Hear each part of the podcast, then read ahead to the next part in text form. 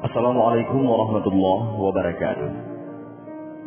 Muhammad bin Muhammad Al-Ghazali atau yang lebih dikenal dengan sebutan Imam Al-Ghazali adalah seorang ulama besar yang karya-karyanya dikaji dan menjadi rujukan umat Islam di berbagai belahan dunia. Nama ulama yang berjuluk Hujjatul Islam ataupun sandaran agama ini harum semerbak laksana minyak kasturi. Beliau lahir di kota Tus pada tahun 405 Hijriah dan wafat pada tahun 505 Hijriah. Dikisahkan, suatu hari dalam sebuah perjalanan, Al-Ghazali dihadang segerombolan perampok. Mereka berhasil mengambil seluruh hartanya, lalu mencoba meninggalkan Al-Ghazali begitu saja. Namun, dengan sekuat tenaga, Al-Ghazali mengikuti jejak langkah mereka. Tak lama kemudian, seorang pemimpin dari gerombolan perampok itu menghardiknya. Pergilah, kalau tidak engkau akan binasa. Aku memohon kepadamu, demi zat yang kalian mengharapkan keselamatan darinya, tolong kembalikan kepadaku catatan-catatan bukuku. Sungguh, catatan-catatan milikku tak akan bermanfaat untuk kalian. Pinta Al-Ghazali dengan penuh harap. Apa yang engkau maksud dengan catatan milikmu? Hardik sang pemimpin perampok itu. Lihatlah kitab-kitab dalam keranjang itu.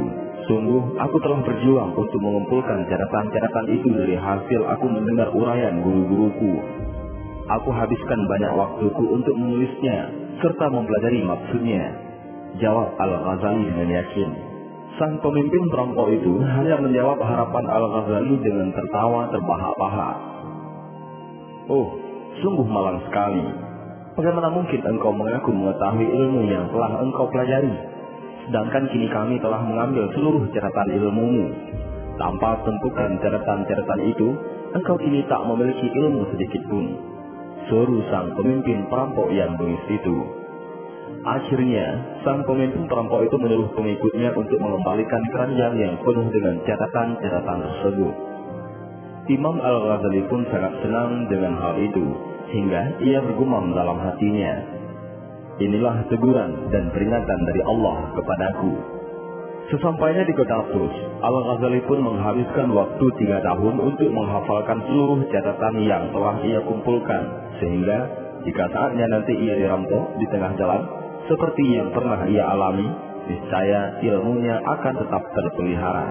Kisah ini tertulis banyak di antara lain di kitab Tabakat Asy-Syafi'iyah Al-Kubra ada kesan penting bagi kita bahwa dalam setiap musibah selalu terdapat hikmah.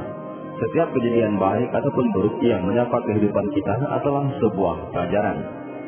Terkadang kita terlalu larut dalam sebuah musibah hingga kita lupa bahwa Allah mengirimkan musibah dengan banyak pelajaran yang bisa kita ambil darinya sebagai bekal menuju kehidupan yang lebih baik lagi.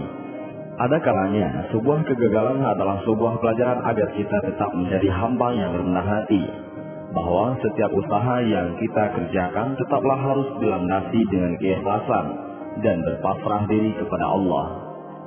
Ada kalanya kebahagiaan yang datang setelah kesedihan adalah sebuah anugerah yang harus kita syukuri dengan cara membagikan kebahagiaan kepada orang di sekitar kita.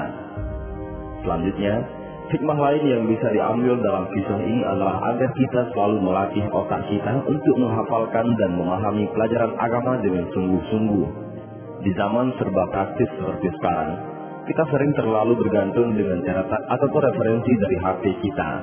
Sehingga tatkala perangkat itu rusak atau tak ada dalam genggaman, kesulitan pun muncul di depan mata.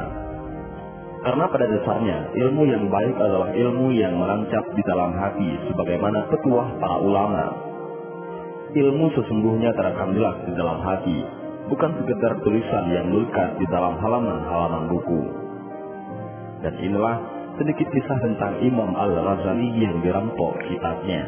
Mudah-mudahan kisah ini bermanfaat. Allah alam bisawab. Assalamualaikum warahmatullahi wabarakatuh.